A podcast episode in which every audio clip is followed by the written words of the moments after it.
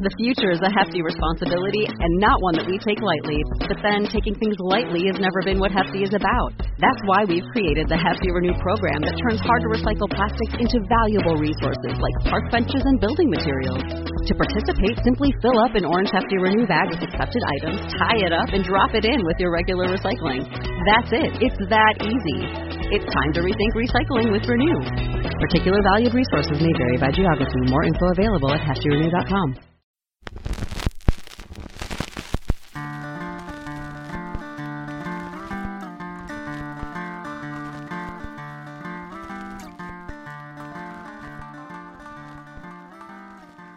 Welcome to the Crack House Chronicles True Crime Podcast. I am Donnie, and with me is a man that wants everyone to know that Johnny Depp is the only person who could have used an Amber Alert. it's Dale. Ain't that right? You dang right. I mean, he bud. said, well, shit. Why didn't my phone go off for this? it should have been blown up and in flames. You got that right, man. What's going on, man? Uh, not a lot. What's going on with you? oh, same old, same old. Had a good uh, little holiday weekend uh, last week. Yeah, we hope everyone had a good Memorial Day weekend holiday. Yeah, it was nice. We dropped a little early for you in case you could work around that. Yeah, Hope you enjoyed that. yeah. I got it done a little early and took some relaxation time in. Good for you. you Yeah. You work real hard on this stuff. Well, I try. You do. We try to give a good product out for the, our listeners and our fans, and I'm over here to lift you up, buddy. well, I appreciate you, bud. I appreciate everything you do for me. All right, then. I do.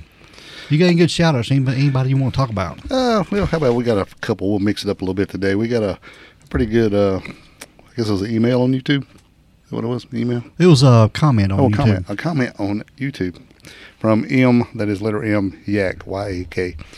And uh, I'm going to say she because the fo- picture was a she, but if it was a, a thee or a, or a who or whatever, I don't want to diss anyone like Who the we did, person is? like we did uh, Mike in Canada. anyway, they uh, love the channel and how we kind of talk about the case like we're having coffee or slash beer together or just hanging out and kind of thinks it's funny how uh, Dale would be me is uh, throwing some low key shade. Low key shade. Well, you know, I don't want to get nobody to get sunburnt. you know. No, no. I'm trying to help out a little bit. Yeah. And then uh, we got a Facebook comment from uh, Melissa Cowan, and we appreciate that. Thanks so much for your comment. It was on our uh, Candace Hiltz episode, and uh, which is uh, 112. If you want to go back and check that out in our archives, and we'll definitely check that out. And finally, we want to uh, give big thanks and shout out to Karen Collins Hilton. I guess that's Hilton, H Y L T O N, for uh, Facebook recommendations. She's really in love with Dale Dunney, telling Ooh. good stories, true passion. Yeah, I just blew through that because I didn't want to. Tells good stories with true, true passion and detail, and she recommends us to everyone who is looking for a true crime show. Man, they just make us sound good. I'm don't they? telling you, If I'm they- loving that. Give me if read they it again. only knew. if they only knew. Oh, we appreciate every one of you guys. Thanks so much. We do appreciate it, guys. And want to remind everybody to go to Apple Podcasts. If you're an Apple Podcast listener, click on that five star and write something in the box. yeah, man. We challenge everybody to do that. This Apple we- we- listener. We are getting no Apple love. Yeah, they haven't been much coming in the last couple of days. I know it's probably been a holiday and Yeah. everybody's been out of town and stuff. That's cool. That's a pain in the butt to do it. You have to go match a button or something. Yeah, and write something in a box. but if you do it, you get a shout out. Well, yeah, you do. Heck yeah. Mm-hmm. And we are working tremendously and tirelessly and putting so much effort into getting onto this Samsung free gimmick. So get the you can be able to get the podcast there. So we have done everything we can do, or excuse me, Donnie has done everything he can do on our end. We're just waiting for them to put it up. So Yep. we'll be there soon. Yep, our podcast host says that everything is good on our end. I don't know why it's not going to Samsung Podcast, but uh, maybe it's just in the fold and I don't know, going through their system. But if you're listening to this, you pretty much know you can find it in a whole lot of places. But we're trying to get at least one more on the list, Yep, we're just about on every podcast platform that you can imagine out there. and then some. Yeah, oh yeah. Some will show up and say, I have never heard of this podcast platform, Yeah, but we appreciate everybody that listens. like and- our buddy Andy. Yep. And if anybody wants to go to the website and drop some change in the jar for some gas money, we appreciate that too. Yeah, 'cause that's going up Yep. every single day. Yep. Keep the keep the car running, keep the lights on. We sure appreciate you. We really do, guys. All right, Dale. We are going to um, get into our case this week, dude. Uh, Let's roll, brother. Yep. And we've got a another one's going to piss some people off. Yeah, mm, can we start with me? Yep. me and Dale was researching this case. That this is just another one that pisses me off. Yep. Why do you keep bringing bringing me these cases? They just piss me off. I think you like that, don't you? Nah, well, yeah, I like to see you get pissed off. but no, I mean, it's just the the system, man. It's It- just the way yeah. things are run. And Totally, man. Because you was telling me a little bit this, I'm like, okay, that sounds cool. And then next thing you know, okay, we got a kid. I'm like, Donnie, why you keep bringing me this kid stuff? Well, you know, it's a good, it's a good story. So, all right, cool, Owens, it's a good story. And then as we get into it more and research more, like, you know, if the system would have done its job, these three people would still be here. yeah, I agree. It's a, it's pretty astounding, actually. We have a a serial killer this week. We hadn't done a serial killer in a while, but It's been at least what a week and a half. yeah, no, it's been a while since we've done a serial killer. but this is a lesser known serial killer, Right, and his name is Brian Dugan. Brian Dugan. Yep, and he's a he's a bad dude. He kind of favors uh Richard. What was the name? Richard Allen Chase. Yeah, Richard Chase, the uh, Sacramento Vampire. Yeah, kind of the, some of his younger pictures they sort of resemble a little bit. Yeah, but I think that he's not quite. Well, totally two different stories. They just kind of favor each other in the Yeah, photo. they kind of kind of resemble. I should have looked up that episode number so I could plug it right quick. But Mhm. oh well, it's on there. Find it. Yeah, it's a good one. but now Brian James Dugan, he was born on September the twenty third, nineteen fifty six, in Nashua, New Hampshire, Okay. and he was the second child of James and Jenny Dugan. Well, um, her name, his mom's name was Genevieve, but she went by Jenny. Right. and he has one sister and three brothers. And according to all of his siblings, both the parents, James and Jenny, were alcoholics. Yeah. So him in his coming into this world, Dale, he just wasn't it wasn't too good for him. Right. I was kind of surprised that he had actually uh, siblings after his birth. After this mess. Yeah. But you- talking about his birth a little bit, I mean, him just coming into the world, it was pretty traumatic. Mm-hmm. because his mom was in the hospital about to give birth to him. Was she in the hospital? I'm, Or I'm, they just somewhere? uh, everything I read is she was somewhere because there was They some was nurse, waiting on a doctor, so I'm assuming they were just maybe doing it in the house or something. there was a nurse and an intern, Right. There, so- oh well. Okay. so it, some That- kind of facility, Okay. yeah, birthing facility or some kind of something, Gotcha. yeah. But anyway, Baby plant. yeah, but his mom was there about to give birth, but the doctor was running late. Right. and she was there in labor, about to have Brian. And the nurse was freaking out, and didn't know what to do. The intern was freaking out, and didn't know what to do. And it- all this is according to Brian's siblings that the nurse pushed Brian's head back inside of his mother, Yeah. And strap Back- their legs together to keep it from coming out. pushed him back up into the birth canal. Like, man, toilet plunger and a ratchet strap. Yeah. And, t- and you know, like, like you said, strapped her legs together till the doctor got there. That, that can't be good. No, and some of the You know, re- especially with soft spots and stuff. You You- know, people yeah. Think about it. Go ahead. But some of the relatives would later question some of this that it may have caused Brian to have some brain damage. Well, you know, it's very possible, I guess. You know, and I guess a couple of things said they really didn't have the money to do a whole bunch of tests and see what was going on. But, you know, they said that he would start just smashing his head into the railings on his crib Yeah. because he had severe headaches trying to get Yeah. it to stop and then would do it till he vomited. Yeah, I mean it was so severe, I mean, good gracious. and he was taking medication for this until his teen years. Right. So you know, I mean, I know bad headaches can make you Mm-hmm. vomit, but smashing your head into the crib rails is not very good. No, it's not. And Brian was also, as he was becoming older, he became a chronic bedwetter, Mm. and his mom would make him lay in the wet sheets Yeah, to try to try punish. to punish him for it. Yeah, which is, I mean, it's just wrong, man. Yeah, it ain't like he's doing it on purpose. No. And he also became fascinated with fire. Mm. Yeah. Uh, about around the age of eight, him and his brother, they were out in the garage playing with some matches. And they burned the garage down. Now, before this, you know, he was playing with fire, and his mama, did- using her uh, her punishment wisdom, would make him light a match and then hold it till it burned all the way down to his fingers. And burned his fingers. Yeah, and try to break him from playing with matches, but you see how much that did. Yeah, they ended up burning the garage down. Right. Man. still playing.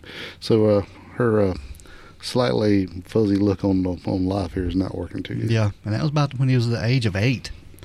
So when Brian was around the age of 11, they moved from New Hampshire to the village of Lyle, Illinois. This is in DuPage County, Illinois. And during this time, Brian was getting into all kinds of trouble, Dale. By the age of 15, he was arrested for burglary and put under court supervision. And it wasn't the reason they moved. It was to try to make things better for him. Yeah. You know, like try to get him into baseball and normal stuff instead of burning down houses. Yeah, just get, get some a different atmosphere and different location just to yeah, give him a normal childhood. Right. But yeah, it wasn't working. No doubt. Mm-mm. Now, by the time Brian was 13, he had poured gasoline on the family cat Yeah. and lit it on fire. Yeah. That's, uh, His brother Stephen uh, said that he just laughed about it. I'm saying this is stuff that pisses me off. Yeah, I mean he he was showing psychopathy at an early age, man. Yeah. And this is what two, Sure. two of the three sides of the triangle you always Yeah. talking about. Yeah. hmm McDonald Triad, yeah. Yeah. He's showing these symptoms of a serial killer, no doubt. It's crazy. Yep. And by the time he was 15, he was arrested for burglary and put under court supervision. So he's just all out of control at this time. Right. Later in 1972, Brian's mom had sent him to the store to get some hot dog buns. Right. And on his way to the store, he got to the store and he was approached by a man in a car. Mm-hmm. And the man in the car asked him if he wanted to make some money. Right. Yeah. It's like a dark blue car or something. Mm-hmm. Pulled over and yelled at, hey, buddy, make Yeah. a couple dollars. But uh, Brian got in the man's car and he took him to a secluded area. Mm-hmm. And there, he forced Brian to put on some bikini brief underwear. Strip naked and put on some bikini brief underwear and perform oral sex on him. And they said that, uh, that the fella just kind of watched him for a little bit, and so Brian didn't freak out or nothing. So They he just- just, Yeah. Like took it him was- back to the store and gave him twenty dollars for his for his time. Yeah. I wonder if he got to keep the drawers. No, I I don't know. but um, um, he went in and got the hot dog buns and went home. Right. And later, it was claimed that, well, Brian Dugan claimed that after seeing this man later on TV in a 1978 arrest, he claimed that it was John Wayne Gacy. Right. And he realized that Gacy was the man from the grocery store. Yeah. And some people say it's probably not true. Some people say it is, but it says basically, you know, it's it's kind of kind of fits his profile, but Mhm. I don't know. It's kind of weird if it is. It's his story. Yeah. Yeah. So I guess a lot of this we don't really know, but that was a pretty neat little tidbit. But yeah, because um, Brian didn't show any emotion from being assaulted like that. He Right. just didn't. He's probably thinking about burning down the school. Yeah. And in 1972, the family moved to Batavia. This is a Chicago suburb on the border of DuPage and Kane counties. So they moved again. Hmm. There in Batavia, he enrolled at high school. During this time, there was a complaint against him for trespassing, and he was also suspected of a home burglary in Kane County. And they, the court there, sent him to Kane County Youth Home in Batavia. So he's he's out of control, and they know it, but it's not lasting too long for him.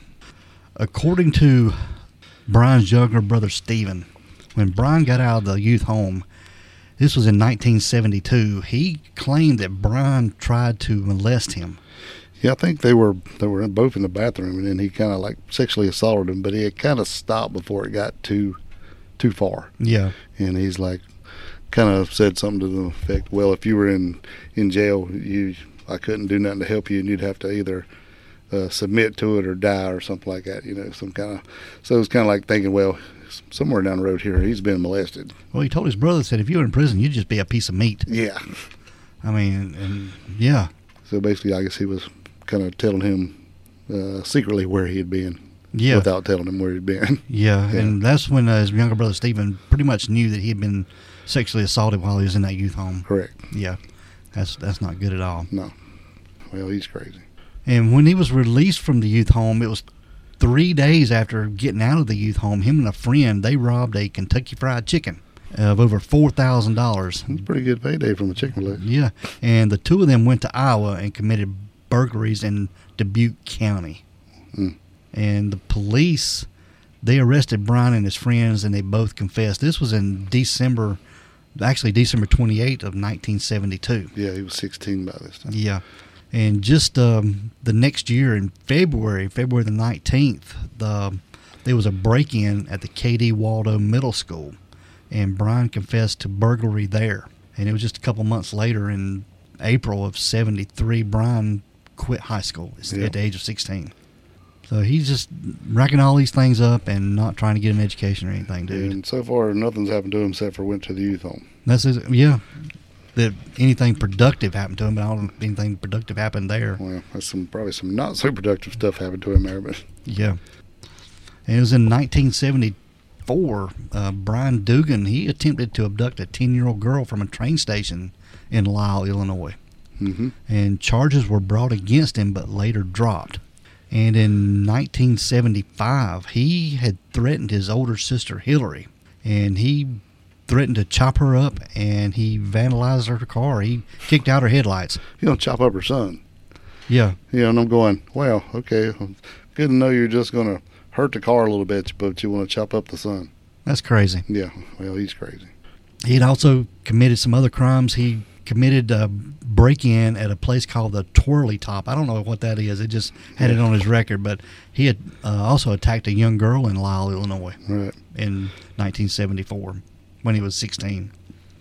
And by the age of 17, uh, he was arrested for sniffing paint and resisted arrest by kicking officers. Yeah, and he got arrested for two times in Aurora for stealing gas and uh, burglary at a store, and then uh, but the gasoline theft complaint was dropped due to the fact the witness was a no-show. He got probation on the home burglary, but so there's another one where he's just getting by. And we see this many, many times in yep. in these cases. hmm This is when he fled to California before doing time for the previous charges. And there, Brian and his friends served 30 days in jail for petty theft, possession of fireworks, and narcotic paraphernalia. Yep, And- and possession of uh, cannabis. Yeah, Cannabis. so weed. Yep. So they they fled to California to to not do time to go do time in California. Yeah. He, he real smart. No. And after they were released, Brian and his friends were arrested again for possession of Valium and marijuana, as well as for disorderly conduct. But it claims in his record that they were not charged. Well, Brian was not charged because he used a fake name. Right. And this was in 74. so you know a lot of stuff was like that back then. Yeah. So now, when he was 18 in early 1975, he returned to Illinois. hmm And this when he was living back at home, and he attacked his sister and spent a few days in jail. Mm-hmm. What the hell's up with him and his sister, dude? I don't know, dude. And he was also, at the age of 18, he was arrested for bringing a hunting knife into a hospital. Well, you never know when you need a knife. Yeah, I mean, they have knives in um, the operating room, but I think that's sort of a different kind of knife. Yeah, I don't think you need a Rambo knife swinging on your side walking through the ER. Yeah, but I did that after I went into the hospital. now, and also in 75, he moved in with his sister, Hillary, in DuPage County. So this is a different one that she keeps. This is the same sister. What? Yeah, he only had one sister. Okay. So in uh, early 1975, he moved in with his sister Hillary in DuPage County, town of Villa Park, and also he set fire to the elementary school. Good God. So yeah, he's racking up some stuff, man. Yeah, I'm trying to tell you.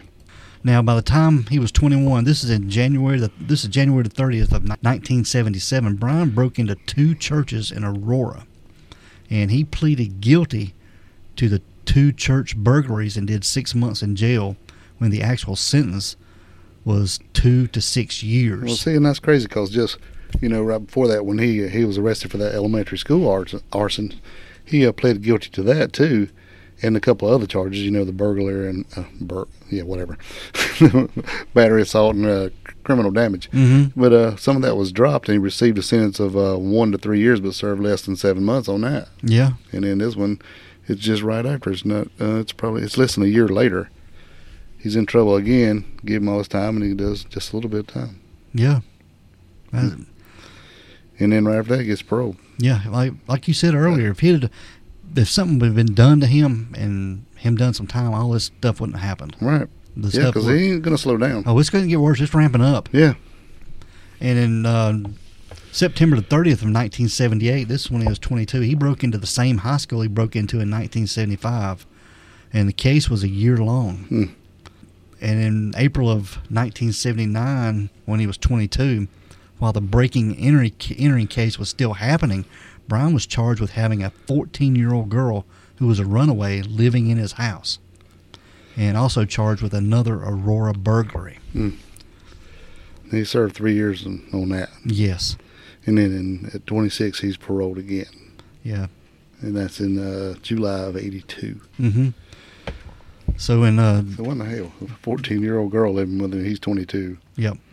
So in 1982, at the age of 26, he was released from the Menard Correctional Center, and later broke parole and went to the Joliet Center. So they're trying to do a little bit here with him. Mm-hmm. And still in Is 19- he learning anything? No, he ain't. He's not learning anything because later in 1982, he attacked a woman in Aurora, and woman got away. right. Charges were dropped when his brother Stephen gave him an alibi. Yep. Give him a fake alibi. Mm-hmm. Oh, okay. Yeah, I'm, I'm gonna molest you, but I'm gonna give you an alibi. Yeah. Yeah. Now, on February the 25th, 1983, 10 year old Janine Nicarico, she was born on July 7th, 1972. She was abducted in broad daylight from her home in Naperville, Illinois. Yeah, I think uh, this time was Brian was uh, driving around by now, and he was looking for places to rob so he could go buy his drugs. Mm-hmm. And uh, he happened around this house. It was kind of out, you know, and he he looked like nobody was home, so he walked up and to peep in the window, and he said uh, that's when he seen Janine sitting on the couch by herself Eating some ice cream. eating some ice cream. Yeah. So yeah, she was home with the flu, like I said, and uh, or did you say? Yeah, she was home from Yeah. the flu.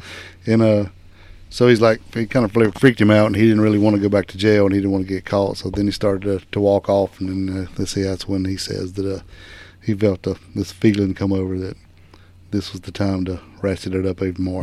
But yeah, like like Dale said, Janine was at home with the flu, and both of her parents worked, and her mom just she didn't work far away. I think she worked at a school, like secretary or something at a school. I think that's what she did. Okay. And her mom actually came home at lunchtime and made her some lunch, and went back to work. Yeah, so that's got to be tough. Right. So anyway, Brian he sees her in the house, like Yep. you said, and that that feeling came over him. Yeah, and he ended up kicking the door in. Yeah, and Yep. she freaked out. Oh yeah. Yeah. And he grabbed her up and wrapped her up in a sheet. Yep. And drug her out of the house. Yep. And she was she managed to get her arm out of the sheet and She's fighting, trying to grab anything she could. yeah. Ended up leaving uh, fingernail marks down the wall. God, dog, can you imagine? Mm, I cannot. Mm-mm. But he ended up taking uh, Janine to the um the Illinois Prairie Path. This is near Eola Road. They're just right outside of uh, Chicago, Illinois. Hmm. And there she was raped and sodomized before he killed her. And he just left her, covered her with some branches. Mm-hmm. Crazy. hmm Now, in Janine's murder, Brian was not initially a suspect. The DuPage County authorities uh, they charged three men from Aurora. Their names were Rolando Cruz, Alejandro Hernandez, and Stephen Buckley with the crime. But Buckley's trial ended in a hung jury, but Cruz and Hernandez were sentenced to death in 1985. Yeah, there was a ten thousand dollar reward um, being offered, you know, by the police, and these guys, yeah, they figured they might could get up in there and give them a little information and try to get the reward. Mm-hmm. But uh, I guess that's what happens when you go up in there l- giving them false information. Turn around and think you're the one who did it, and you, that's why they got arrested. Yeah, they were arrested and convicted to death. Yeah, and Brian Dugan was still out there committing crimes. Yeah. that's that's crazy, man. yeah. Put these guys in prison. There was like a really speedy trial and everything. I guess they're just trying to close down a case, you know. And so Mhm. there's another misstep by the authority. Yeah. but the jury was deadlocked, like we said on Buckley, and he was not retried. Right. Yeah. All right, now we're just going to skip a h- little bit ahead to July 15th, 1984. This is when uh, Brian Dugan, he notices uh, a woman driving at night. Her name was Donna Schnorr. She was a 27-year-old nurse from Geneva, Illinois. Mhm. She was in her car at a stoplight, and she was like I said, she was coming home from a party, but she had a there was a guy that was following her. Yeah, to make sure she got home okay. Yeah, he was just a friend, Yeah. and when she got close to her apartment, he turned and went, I guess, to go home or whatever. Yeah, I think that was the last intersection that was that turned to go to his house. So they, he figured she was fairly close, so she he turned and go home. Yep. But then Brian got behind her, Mm-hmm. and he ran her off the road with his car. Yeah, he come- pulled up beside her. He kind of sideswiped her and run her off the road. Yeah, this was pretty desolate area. I've Yeah. seen pictures of this area. and It's pretty desolate. Yeah, couple mile stretch there. hmm And she, I guess, in a position there in her car, she was trying to get out because he had his car up against the driver's door, and she was trying to get out of the passenger Mm-hmm. door. I think after he sideswiped her car and run her off in the ditch, then he pulled up in behind her car and put the front end, the, the rear end of her car. So when she tried to, to back up out from where she was, she couldn't. She was trapped. Mm-hmm. And so she was trying to es- escape by get out the passenger side, but she couldn't get out. And he went around and grabbed her and put her in his car. Yeah, that's when he tied her up, hmm and then he went back to her car and wiped down all his fingerprints and stuff. Right. so nothing would be no trace of him there. And that's when he walked her down into the woods to a quarry. It was like a it's like a fishing hole quarry. It- It was a flooded, an old flooded quarry. You Yeah. know, I think he, he wanted to take her to Wisconsin, but uh, by the time he just didn't have time to go where he wanted because the sun was coming up soon. So he knew this. He went to this uh, flooded quarry, Mhm. took her down there. Yeah, he took her down there and raped her and then killed her. Yep, hmm drowned her. Yep. And then he just uh, after he got done at what he had to do, he just sat there. He pulled her back back out of the water and sat there with her for about twenty minutes. That's crazy. Yeah, freaky people. It's like you know I've heard it. It's like coming off a high. Yeah, yeah, Mhm. yeah. And then uh, he just got in his car and started to leave. But as he was leaving, there was a car coming in with uh, a couple young guys that were going fishing. So he said that he just turned on his bright lights to blind them and just kept driving. And So then, they couldn't recognize him, I guess. Yeah, and then he went and uh, ditched his car, and then later caught it and stolen. So he got Mhm. rid of that car. That was an Impala, wasn't it? It was, yeah. Mhm. And this was on a early Sunday morning, and she was um, supposed to went to church that morning, and her parents were at church, and they noticed that she didn't come into church. right. And when they got home, the police were there waiting on them, Yeah. and said uh, her body had been found there at that quarry. Yep. Them kids found it. Mm-hmm. But it's pretty. That's pretty quick police work to figure out where her parents live and who she Mm-hmm. is, and especially if she didn't have any ID on her, you know, unless they found her car pretty quick after he Mhm. left it in the ditch. Yeah. All right. Now, after Brian had killed Donna Schnorr, this was the nurse that he ran off the road. He abducts and rapes a 21 year old female. Right now, this is May of the next year. Yeah. But he ends up letting her go. Yeah, I guess you know after he did what he did, and she didn't kind of freak out. I guess and stuff. I wonder if he did kind of like a flashback of when he was uh supposedly with Gacy, you know, and Yeah. Could have when, been. you know, and he's like, well, he just let her go, Yeah. She didn't show any emotion or anything. right? Like she wasn't flipping out, but Mhm. I think she got his tag number, but he didn't know it. Yeah. at this time, yeah. hmm But uh, the police didn't check on it or anything until later. No, way later. Yep. And just a day later, on May the 29th, Brian kidnaps and rapes a 16 year old girl. And he gives her his name. And the girl is too frightened to report the incident until some time has passed by. And then she can only remember his first name and his last initial. I'm sure she was traumatized. She's not trying to remember a whole lot of nothing. But, uh, yeah. No. Now we're going to move to June the 2nd of 1985. This is when uh, two little girls were riding their bicycles. Their names were Melissa Ackerman. She was eight years old, and her friend Opal. And they were in Summonock, Illinois, hmm when they were confronted by Brian Dugan. He just happened to be going down the road and saw them Yeah, I riding their think he- bikes. He was doing his like little bur- burglary tour. Damn, Mhm. I'll get that soon. and uh, he just happened to come up on him, like he said, and then uh, I think he drove by him, and then I think he started thinking. So he uh, reached over, in uh, you know, in the old cars, how they had the pull up locks. He Mhm. un- took the knobs off of, of all the locks. Okay. Right. So then he turned around and went back and pulled over. And the two girls had stopped riding when the car come. You know, they'd pull over to the ditch. You know how you do, let the Yeah. car go by. But he stopped and then he got out and was going to ask him some directions. Yeah. And uh, the girl started talking to him, and then he acted like he couldn't really hear them that well. So he would come a little closer and come a little closer, and then finally he just reached out and grabbed a hold of Opal. Yeah. And put her in the back of his His gremlin. His gremlin. Yeah, he had a gremlin. but he put Opal in the in the gremlin, Right. and then he went back to get Melissa. And this is when Melissa was screaming and hollering at Opal Yeah. to get out, to Yeah. get out. And she tried the doors, but no, the locks were locked, and she couldn't pull the locks up because the knobs are gone. So Melissa goes, "No, go through the window. Go through the window because the window would have been left down." hmm So she dove out the window. And run across the field and hid in a tractor tire. Right. Meanwhile, while she was diving out the window, he was grabbing Melissa and dragging her back by the ankle to the car and Mhm. threw her in the car. Yep. And he drove off. So you think about it, she kind of gave herself up to save her friend, Yeah, and you know, it's pretty like- much. he didn't want to go after her again because he knew he had to get out of there, t- running out of time with you know people coming or whatever. hmm And uh, she said he just jumped in the car, and then they started driving off. And then Opal kind of peeped up over the tire, and all you could see was Melissa looking back at him from the back window. Yeah, it's crazy. Can you imagine? You know, Mm-mm. I'm sure it bothers her to this day. But Opal did manage to escape, but Dugan overpowered Melissa. And he Oh, yeah. raped and killed Melissa Ackerman. Yep. And he drowned her in a creek. It was Yep. about 15 miles away. Yep. But her body wasn't found for several weeks. Yeah, it took a while. Mm-hmm. I think they he had drowned her and put her left her in the creek and then stacked rocks on top of her. Mm-hmm.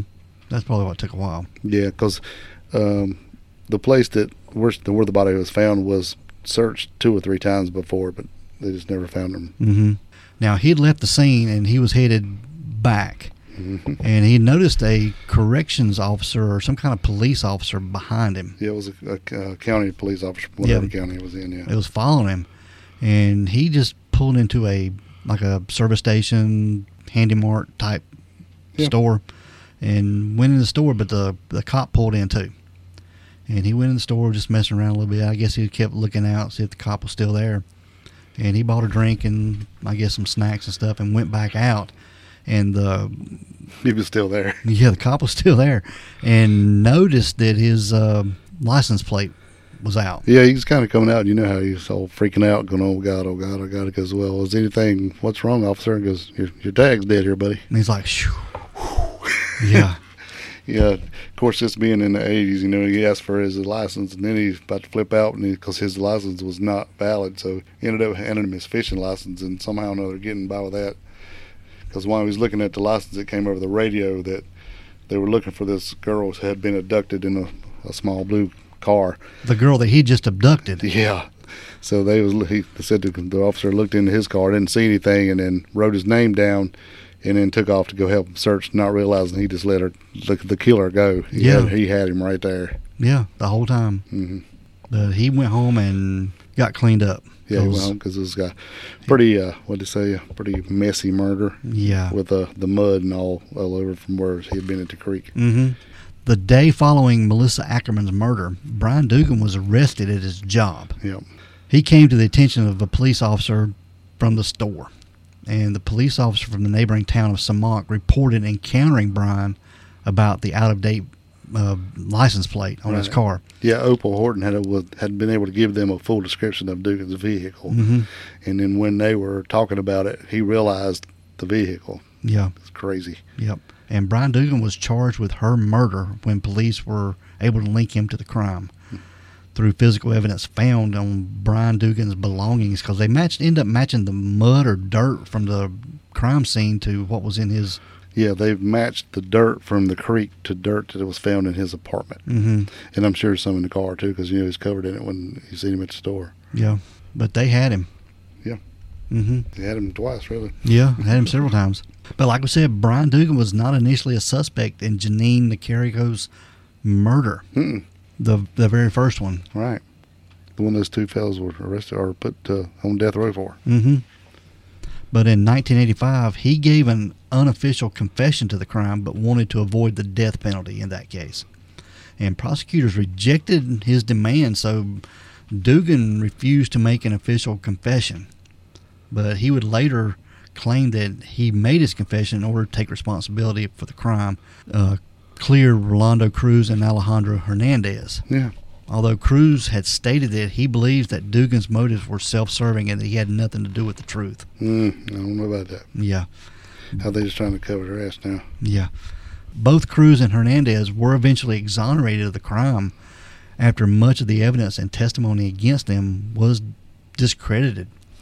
Now, get this in 1999, uh, seven DuPage County law enforcement officials were tried but acquitted of conspiring to frame Rolando Cruz, and eventually prosecutors were able to link Dugan to Nicarico's murder through DNA testing.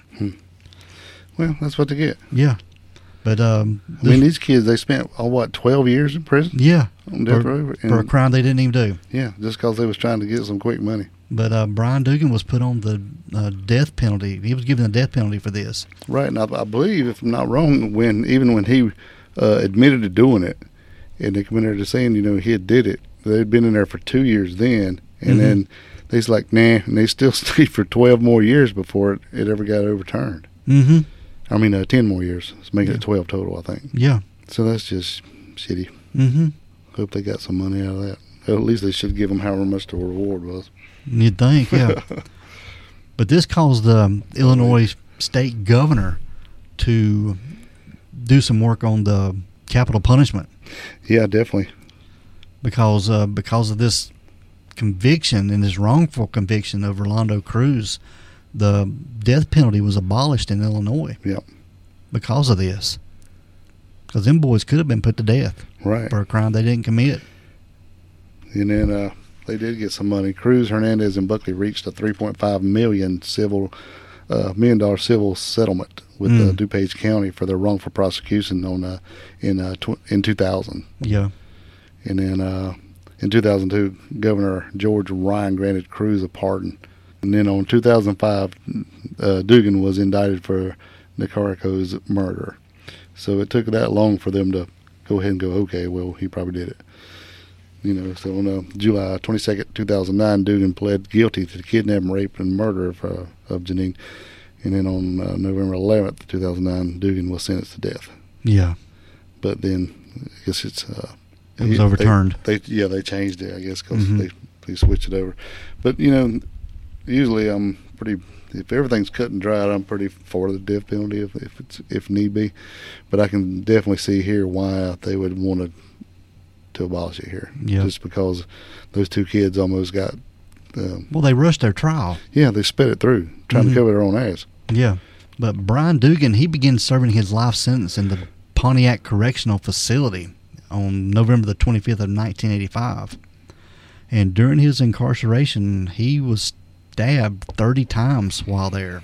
So he's Mm. been in some fights and all kinds of things going on. I found that sounds nice. Yeah, really does. But that's where he's at today. They probably should do that to him every day. yeah. I mean, this dude's a kid killer. Sorry.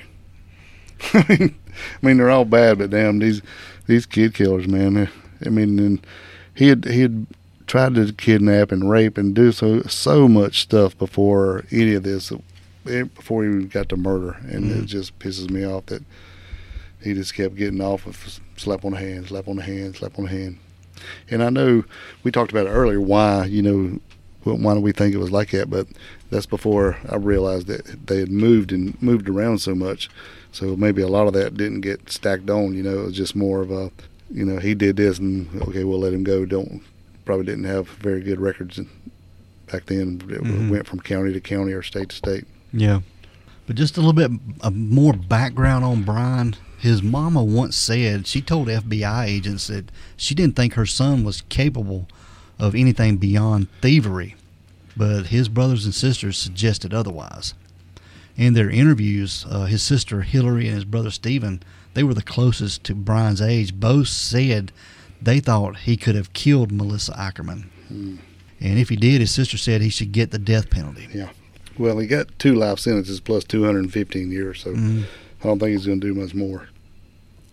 And his siblings said there was no lost love between them, especially after Brian Dugan in 1975 both busted the headlights for a car and threatened to kill and chop up her son. Chop up her son. Yeah, so she And, and I'm sure later, then she was like, yeah, whatever. And then later on, she was like, holy shit, that could have really happened, hmm you know, at any time. Yeah, He is that crazy. but they they cut him off, and it was many times that Brian's mom would bail him out, and there was no much of a thank you or anything Mm. for any of that. He just he just got out and went on um, committing crimes and doing what he wanted to We do. didn't need to say she bailed him out so many times they just banned her from bailing him out or something. Yeah, So she tried. Mama tried. yeah, yeah. That's right. Brian is still incarcerated and he will never get out. That's a good thing. And his brother Stephen, that was closest in age to him, the one he tried to molest when they were kids, he sort of separated himself from Brian. He uh, went on, joined the military, got married, and had a family. So he took the right path. Right. hmm You think he's really going to molest him here? He just showing him kind of what what's like. How you got to take care of yourself. I don't know. I think something went off in his head and he was going to molest him. Then it something went off again and said uh, maybe he shouldn't do that. Right.